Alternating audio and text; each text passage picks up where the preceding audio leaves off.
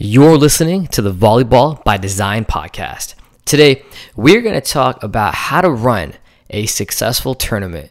And I've ran a ton of tournaments over the last, you know, 14, 15 years of my coaching career. And I've put together um, some some really good things that you might want to include to have a successful tournament. So it's an episode you don't want to miss. Stay tuned. Hi, I'm Coach Brian Singh, and after 11 years coaching competitive volleyball and as a head coach of a college team, I've become obsessed with helping athletes and coaches improve their knowledge and skills of the game by teaching them how to train efficiently and effectively to ultimately reach their volleyball goals. I've created the Volleyball by Design podcast to give you simple, actionable, step by step strategies so you can get clarity and apply what you learn right away. This is the Volleyball by Design podcast. What's up, ladies and gentlemen? Welcome to episode 62 of the Volleyball by Design podcast. How is everyone doing out there today? If you are a new listener, welcome to the podcast. My name is Coach Brian Singh. I'm the host of the podcast, and thank you for finding me and you know trusting me to deliver some value to you so you can learn and take away what you learn from here and apply it on the court right away. And for my regular listeners, uh, thanks again for tuning in. You know, we got another one for you today, and I got a, a little bit of a different episode today. You know, instead of talking about the tactical and technical uh, aspects of our game, I'm going to take a step back and let's talk about tournaments.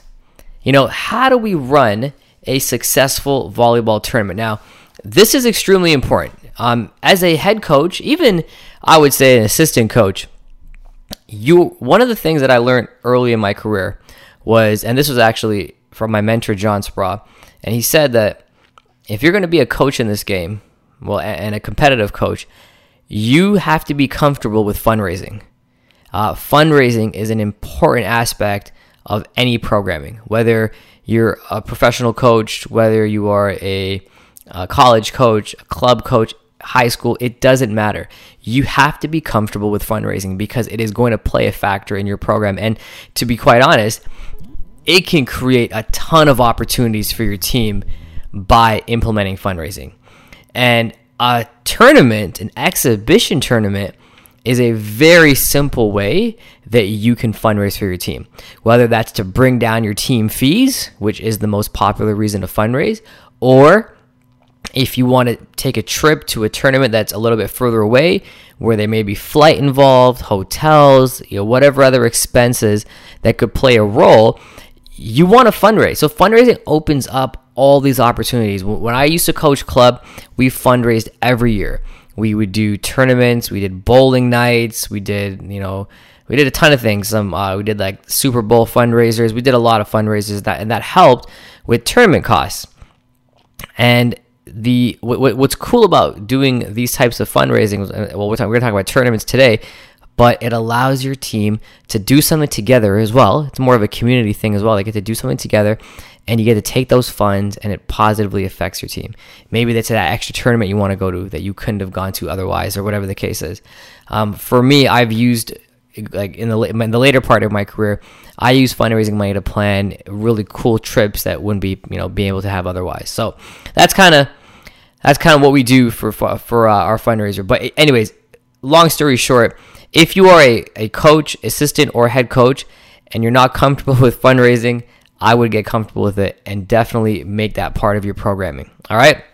But we are here to talk about what makes a successful volleyball tournament and how do you do it?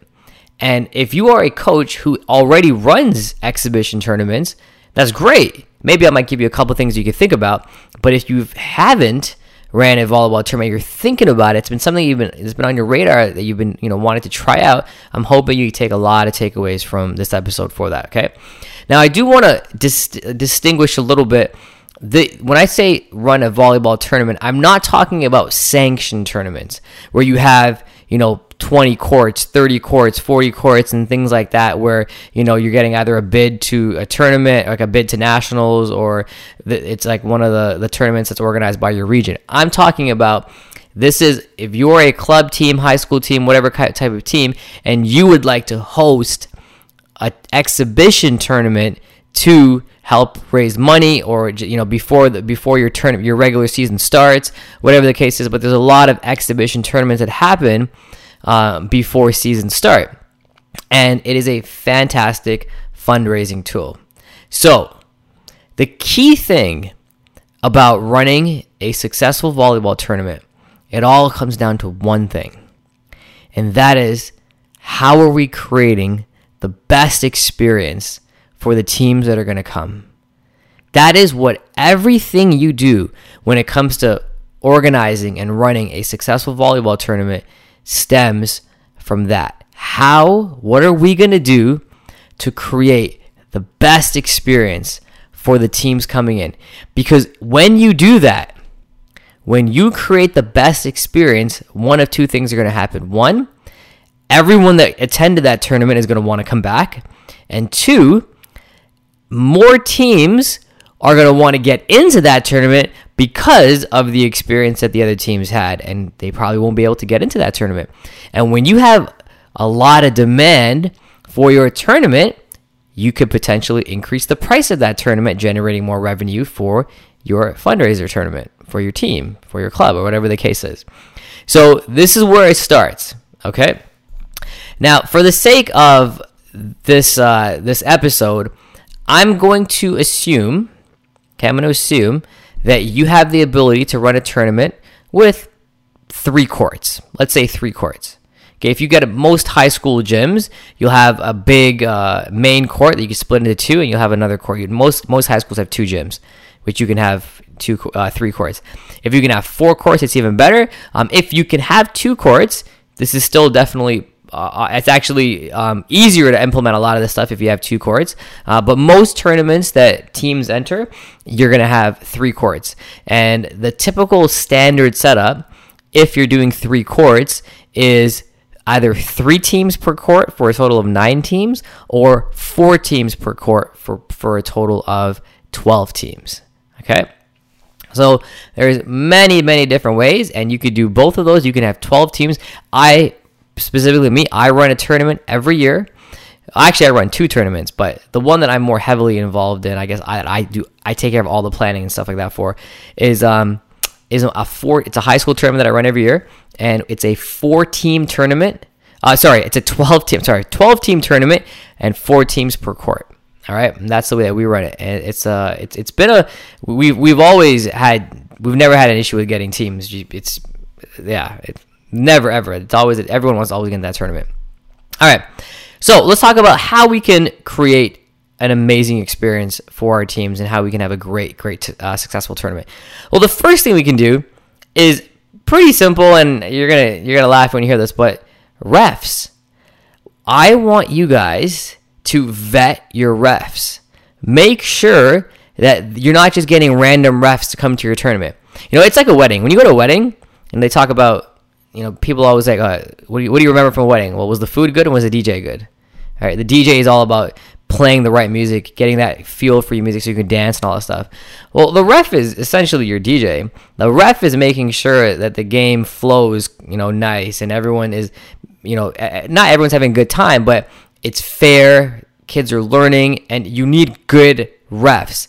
And not just refs that know the rules, but refs that are willing to take it a, another step. You know, it's an exhibition tournament, especially if you're doing youth. If they if they see something wrong, explain to the athlete. But yeah, you know, this is this is why I called this. This is what it is. It's a learning thing too. Yeah, that that that's a sign that you know not only they ref in the game, but they're educating the players as well, so they understand what's going on. It's not there's no egos up there.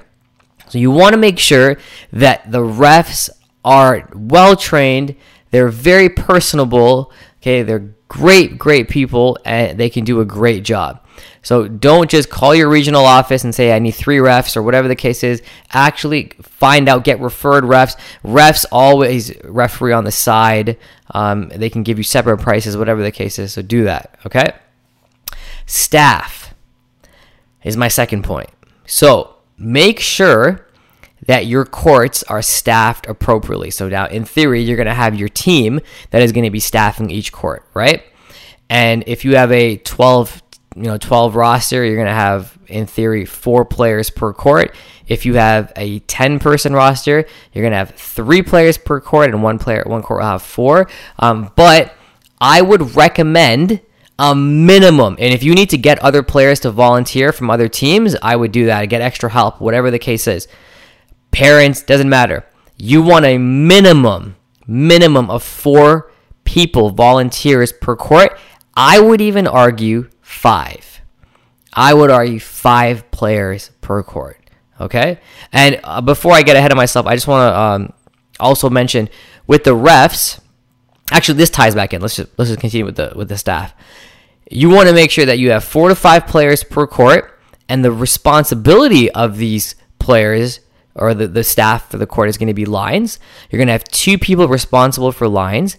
You're going to have a person responsible um, at the scores table. So they're going to be responsible for flipping the score chart. You're going to have a person responsible for keeping this record of the score sheet, whatever score sheet you decide. Now, exhibition tournaments don't have to be super formal. You don't have to have a full roster on there. You just keep track of rotation and score for the most part. So you're going to have one person responsible for that. So that's four people. And then your fifth person is going to be your down official. And this is something not many people do. In the US, my friends, you guys are a bit different. Uh, I think you guys have figured it out that a down official is essential, and it's a great way to have the game flow much better. So you're gonna have your one of your players be a down official. Now the person that you decide that you designate to be the down official is gonna be the down official the entire day. So we're not keep switching down official. So that's going to be if they're so if you have five people per court, that one person that's a down official, that's his that's his or her job for the remainder of the day. And the down official is going to be in you know they're going to have to have a conversation with the head official, the up official on the on the court to talk about you know what like going over what's what their what their responsibility is, what's going to happen, and so forth.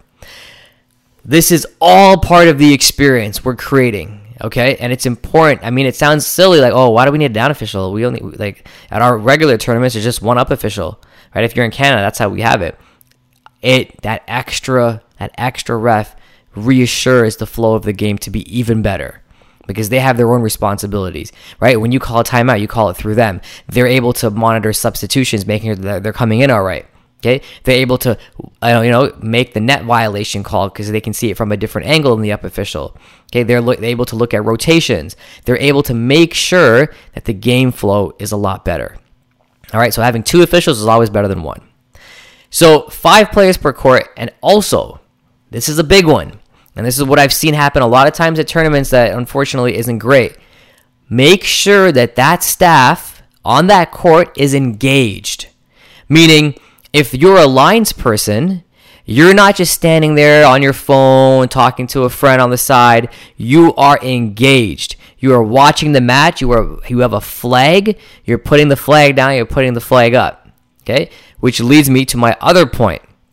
When you have staff on the court, make sure your staff is equipped with the right tools. Don't have your lines people using their hands to call in and out. That that doesn't add to the experience of the game. Make sure they have flags and make sure they know how to use it. You know, flag up, flag down, antenna, touch. Make sure they know all the calls and they're actually engaged. So when a ball goes in, whew, they hit that flag down. It's it's official. It looks good. It it ensures that the game is being ran correctly and efficiently, and that's what we're all about. And it's also adding to that experience of the game. Make sure you have a conversation with your players about being attentive and making sure that they're engaged with the game. They can take a little break after each set, sure, talk to their friend or whatever, but when the game is on, they're dialed in. Okay. You know how many times I've spoken to coaches that said, Oh, we used to go to this tournament, but it was ran by the players and it was just like, it was this. And you never know if a ball is in or out. They're not paying attention, this and that. They just seem like they don't care anymore. It, it actually, it, it matters. I, I talked to a coach recently he used to go to um, I'm not going to say the name but they used to go to a university tournament and the players used to also ref and take care of the courts and stuff like that. And they were saying that the the refing was just terrible and it just it, they would never go back again. And again see that right off the back. They wouldn't go back because the refing was terrible. It wasn't a it had nothing to do with the venue. Like they're in a university gym beautiful beautiful facility but they wouldn't go back there because of how poor the experience had And in this particular case was with the refing. So that's why I spent a lot of time talking about these two points. But staffing, refing, very, very, very important. Equipment, making sure they have the right equipment, make sure the score table is set up right and stuff like that. Which leads me to my next point, point number three. Make sure the venue is very clear and concise on where people should go, where things are located, all right? And make sure it's set up perfectly. So there's no question. Make sure it's set up on time. So, you know, normally tournaments are starting at nine o'clock. Make sure at eight o'clock teams can start getting in there. The chairs are organized appropriately for teams to be on their bench. The scores table is ready to go. The nets are up, antennas are up, ref stand is ready to go, flags are at the table. Everything is perfect, clean, and ready to go. Okay? I, this may sound like obviously, well, of course I'm going to do that, but you'd be surprised. I, have been into tournaments and they're still setting up and players are coming in. You know, they the, the chairs are not right, and, and you know they're not like the ref has to say move the benches back or move the chairs back and things like that. And you don't want that experience. You want you want it to be perfect. Everything's clean, done, ready to go. Okay. Now, one other thing about venue and space, making sure that it's organized. What I would also recommend now, this may not be possible for everyone, and it's not a deal breaker if it's not. But if you have access to a, a good, solid three courts where there's enough serving room on all three courts, you know, sometimes when you split one of the bigger courts into two, the serving space diminishes a bit. And that's okay if that's all you have to work with. It's better than nothing. But if you have the ability, maybe in your club, there's always that one gym that the you know the better teams get to play on, or whatever the case is, or you could rent a nicer facility that doesn't cut into your cost too much, I would consider doing that because a lot of times, especially for the younger age groups, um, they want to go to nice gyms to to play. They want to go to gyms where there's a, where there's enough serving space, and that's one of the that surprisingly talking to coaches. That's one of the things they consider when going to tournaments. Is well, I go to this tournament because it's a nice facility. I have a lot of serving room, you know, things like that. They say those things, and it matters. It 100% matters. So I, I would look into the, the the gym that you have that you're going to use and make sure it, it, checks off. And again, if you can't afford it, that's another conversation. If it cuts into the budget too much, fine. It's not a deal breaker, but I would definitely have um, some of that, you know, if you have access to it, I would definitely do it. My fourth point music. Yes, music. When teams are coming in and before the first games, okay, music. Eight o'clock to nine o'clock, music should be on. They can have music during warm up. They can have music during first five, or your whatever the warm up protocol is with the ref. They can have music. You can have music on until they're about to blow that whistle for the first serve. So until nine o'clock, you can in theory have music. So have music going. Get them excited for the day to start. You know, get the guy, the guy, eh, if eh, the the guys and the girls, whatever the teams are covered, most of them have their headphones anyways. that's normally because there's no music, or they want to have their own music, which is fine. But it just adds to the element of the of, of your experience that you're creating okay? So you have music in the morning and i would also have music playing at, at lunch. So once all the teams have stopped playing for that lunch break throw on some music as well before the playoffs start all right? Definitely definitely something that i would i would do. Now just to go back to we're going to talk a little bit about the flow of the game but in terms of the staff make sure that you know, when your staff, and again, you already had the conversation, they're focused, they're on, make sure when the game's over, they immediately go to the score chart, or uh, is it, yeah, the, the score table, whatever you want to call it, and fill it in right away. So you're gonna have a master pool play set up outside in the in the in the hallway or whatever, where it shows all the scores of all the games going on on all the courts and a, a nice little playoff bracket, and you're gonna rank it. Okay. Make sure they are they're attentive, they go do it right away. Now, here is something you may want to consider getting done too. This is what I do. So you can pay to get a uh, the the pool play like instead of putting it on like a chart paper like many people put on a chart paper you can go and there's lots of companies that do this and put it onto a board so you can have the teams and if the teams you can have them send you their logo ahead of time or you can just go on the website and get their logo send you their logo, put the team name, and put it on a board. And there's teams that will have these boards. They'll do it up on a nice board, and you can just you know pencil in the, the scores as they go. And they'll do like the um the, they'll group them into different pools pool one pool a pool b pool c or whatever the pools are and then they can give you another board for the playoff which is really nice it looks so clean it looks professional and it makes a difference. I have had coaches, that's what we do, and I've had coaches come back and tell me like, "Wow, that's it was," and it wasn't a lot of money. It wasn't. It's not a big expense at all. It doesn't cut into your profit much. And again, it adds to the experience. When you, this is why you can charge more. Sometimes when you start get, doing this more often, people remember. Wow, like when you, you think about this, I know it's these little small things, but everything adds up. You know, the music, the way that the courts are set up, the way that your staff is running it, the the the type of board you're like, all these little little things add to the experience that they're gonna that they're gonna you know go through at the tournament. So make sure that that is set up. All right. So we talked about refs, staff, music, venue. Um, now, also another thing that you can consider, and this is more of a newer ideal that I've played with, and it is very, very, uh, it's good when it works. And there's a lot of different ways of doing this. Social media. How do you implement social media at your tournaments? Okay. You could do many, one, a lot of things. Remember how you have your staff that's at a tournament? Well, one of your staff members can be responsible for taking some clips from each match and putting it on your story. You could create uh, like if you have, if you're the club hosting this event, if you're a club or for your team on your team social media, on your club social media, you can throw these all in your story and tag teams that are participating. Because guess what's going to happen?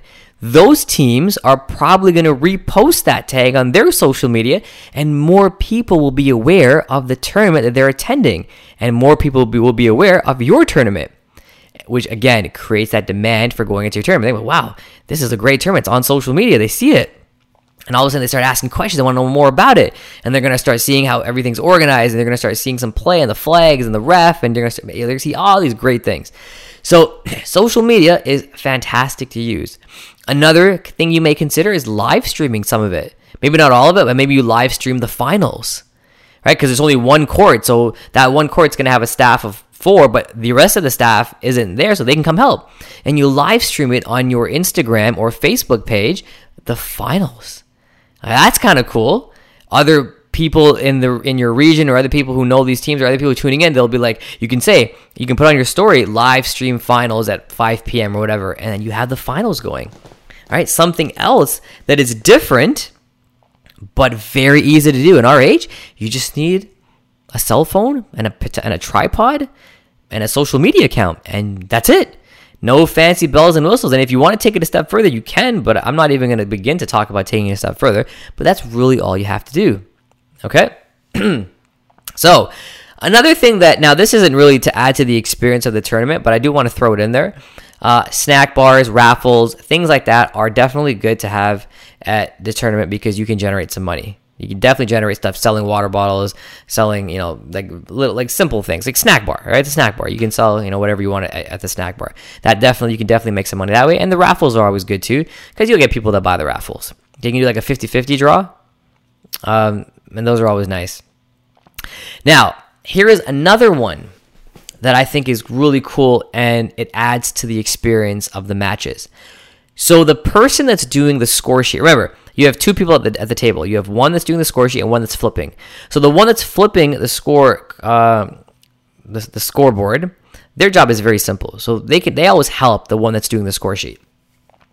So above the score sheet, now remember, you're only you're not keeping track of rosters and all that stuff. You're just keeping track of rotation and points, right? Just like a regular score sheet, rotation and points. So what you do is you modify the score sheet just a bit, and you include stats and more importantly, two stats. So, a nice little thing you can do at the end of the tournament or at the end of each match is if you're giving a copy of the score sheet to any of the coaches, which you which you can, on the score sheet you're going to have some stats on it as well. Now, can you imagine as a coach going to a tournament? Now, most coaches keep their own stats, but regardless, some a lot of coaches don't. Especially at exhibition tournaments, they may not have the you know the the power to do it because they may they may they may be by themselves. And if you're by yourself, you don't have. You can't keep stats and do it. So what I would say is, imagine as a coach, if you, after the match you got the score sheet and and some stats saying these were your, these were your like per set. This was your serve receive errors, and this was your serving errors. Or these were your aces, serve receive errors, like anything to do with serve and serve receive you got the errors. And you may say, well, that's so much work. How are we going to keep track of the scoreboard, this, this, and that, and stats on top of that? That's a lot of extra work. Well, think about it. Is it really? So the person doing the score sheet, they're just ticking a check mark or a ticking off a, a number on the score.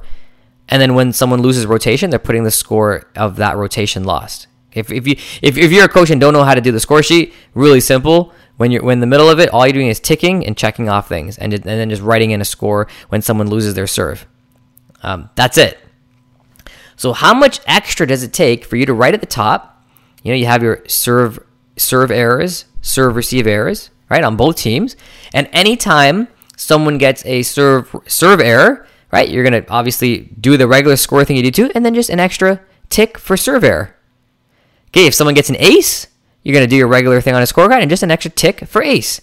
And at the end, you can add them up and put a total of serve receive errors and, and aces at the end of the set. Doesn't take much time out of you, but that added extra, you know, extra, I don't, I wouldn't call it gesture, but you know what I'm trying to say. That, that, that extra feature of the match is fantastic.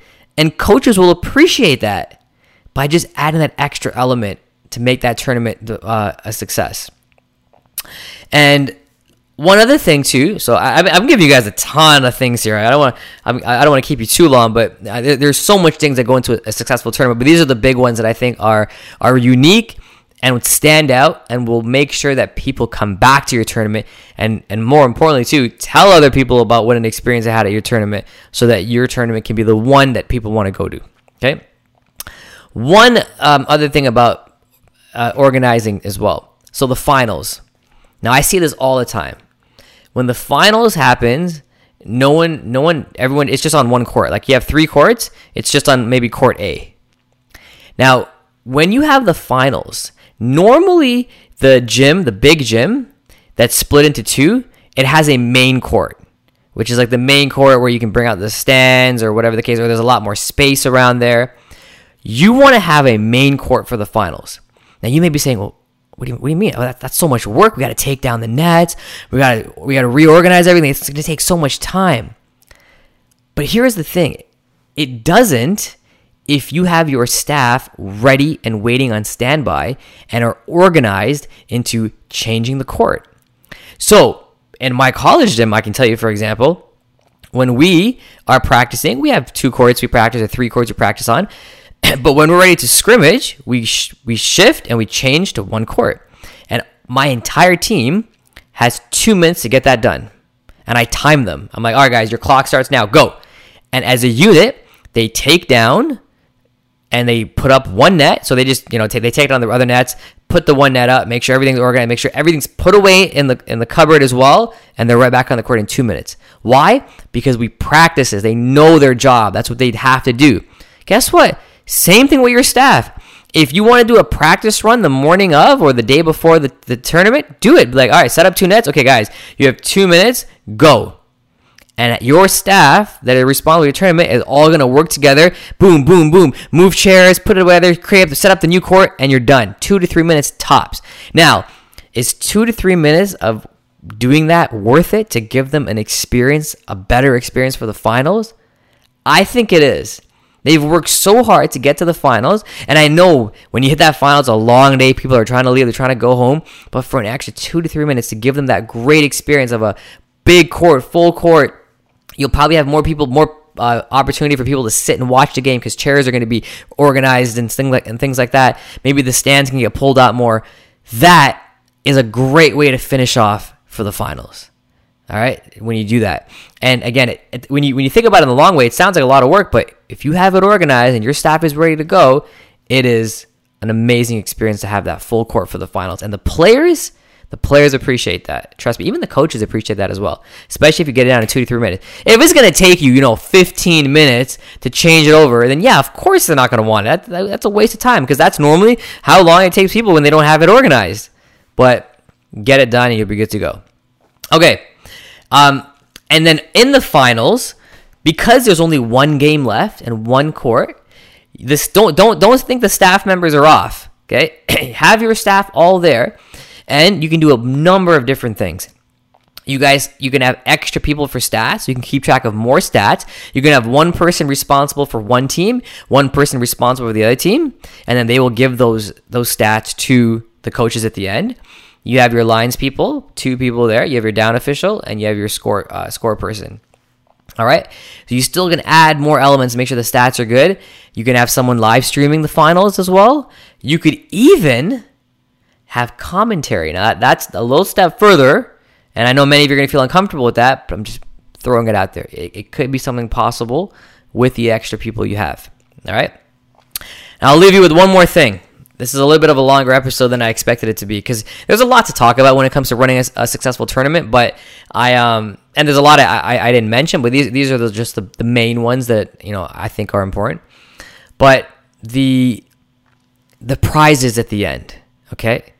Don't cheap out on the prizes. Don't. This is an opportunity for your tournament to be able to get seen by many and, and kids can take things home or whatever. T-shirts, I get it. T-shirts are cheap. They're easy. Kids are going to wear them around, and they're going to get your your your tournament's going to get seen. So I absolutely think t shirts are fantastic. But give the kids something they can take home with them a medal, a trophy. They, it can be very inexpensive. You could even fundraise for the tournament to provide things. Yeah, I said that you can you can fundraise for the tournament, which is also a fundraiser by getting things like that, talking to um, the the the uh, the trophy company, see if they want to donate anything or whatever the case is. You know, things like that. Getting people to donate prizes. You can reach out to parents within the club, within the community. Hey, I'm running a volleyball tournament. Would you be interested in donating a prize for the winners? Yeah, things like that. Your tournament should have an MVP. Your tournament should have maybe um, I don't know, the most sportsmanlike player, right? Things like that. Your MV, your tournament should have. Okay. Now, one thing that we've done also, and this is probably another thing I'm adding on, but at the end of every match, you have you can go to the head coaches and have them vote for an MVP. And, and then that MVP can get something at the end of every match. So at the end of every match, there's always an MVP of that match and they can vote for someone and they can give it to them and you give uh, you can give a t-shirt you can give a little prize whatever the case is. Again it adds to the experience of your athletes and coaches. So at the end of every match someone gets something right? And that's easily fundraising. I guarantee you when you talk to parents when you talk to uncles and aunts and friends and family and get out you can someone donate something. You'd be surprised how many people would, would be willing to donate just something that they you know feel anything could be anything just a prize all right. Sometimes maybe a gift card, money, go to restaurants, go to community things. You'll get people to donate stuff. So, on that note, I'm just going to summarize here real quick. we talked about referees, the importance of having referees, great referees. Make sure they're vetted, make sure they're, you know, they're, they're people. They, they, they, enjoy, they enjoy communicating with people. Good staff. See how important the staff is? Super important, just like the ref. Music. Talked about the venue raffles and snack bars and things like that.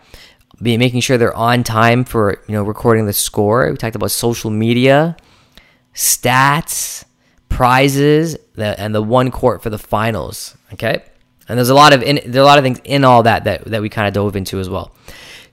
So I hope you can take some of these things and you can start thinking about planning your next tournament and how you're going to make it all work. Because what happens is once you once you start doing these tournaments, your tournament is going to be the one to go to.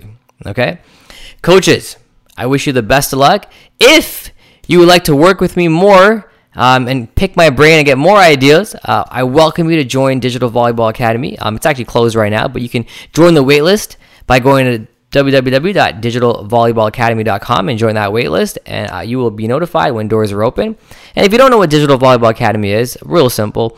It's my mentorship program where I get a chance to help coaches all around the world by providing my resources. You get access to myself in the gym. You get access to all my courses that I've produced online, in addition to getting on calls with me where I can actually coach you. So it's a great place where coaches can grow together and really, really help grow this game as well. So digitalvolleyballacademy.com to join the waitlist for that. Other than that, I will see you guys next week on another episode of the Volleyball by Design podcast. Take care. All right, cue the music. Look, are you at the stage you want to be in your volleyball journey? How would it feel to get clarity on your training and instead of taking months to get better, you could improve in weeks, if not days? When I was a young coach and player, I felt this way all the time. The truth is, after I got some great advice on how to be efficient, my learning curve grew exponentially. Let me show you how to be more efficient and effective in this game. I invite you to check out CoachBTraining.com for more resources that you can use to take your game to the next level. I look forward to helping you reach your volleyball goals.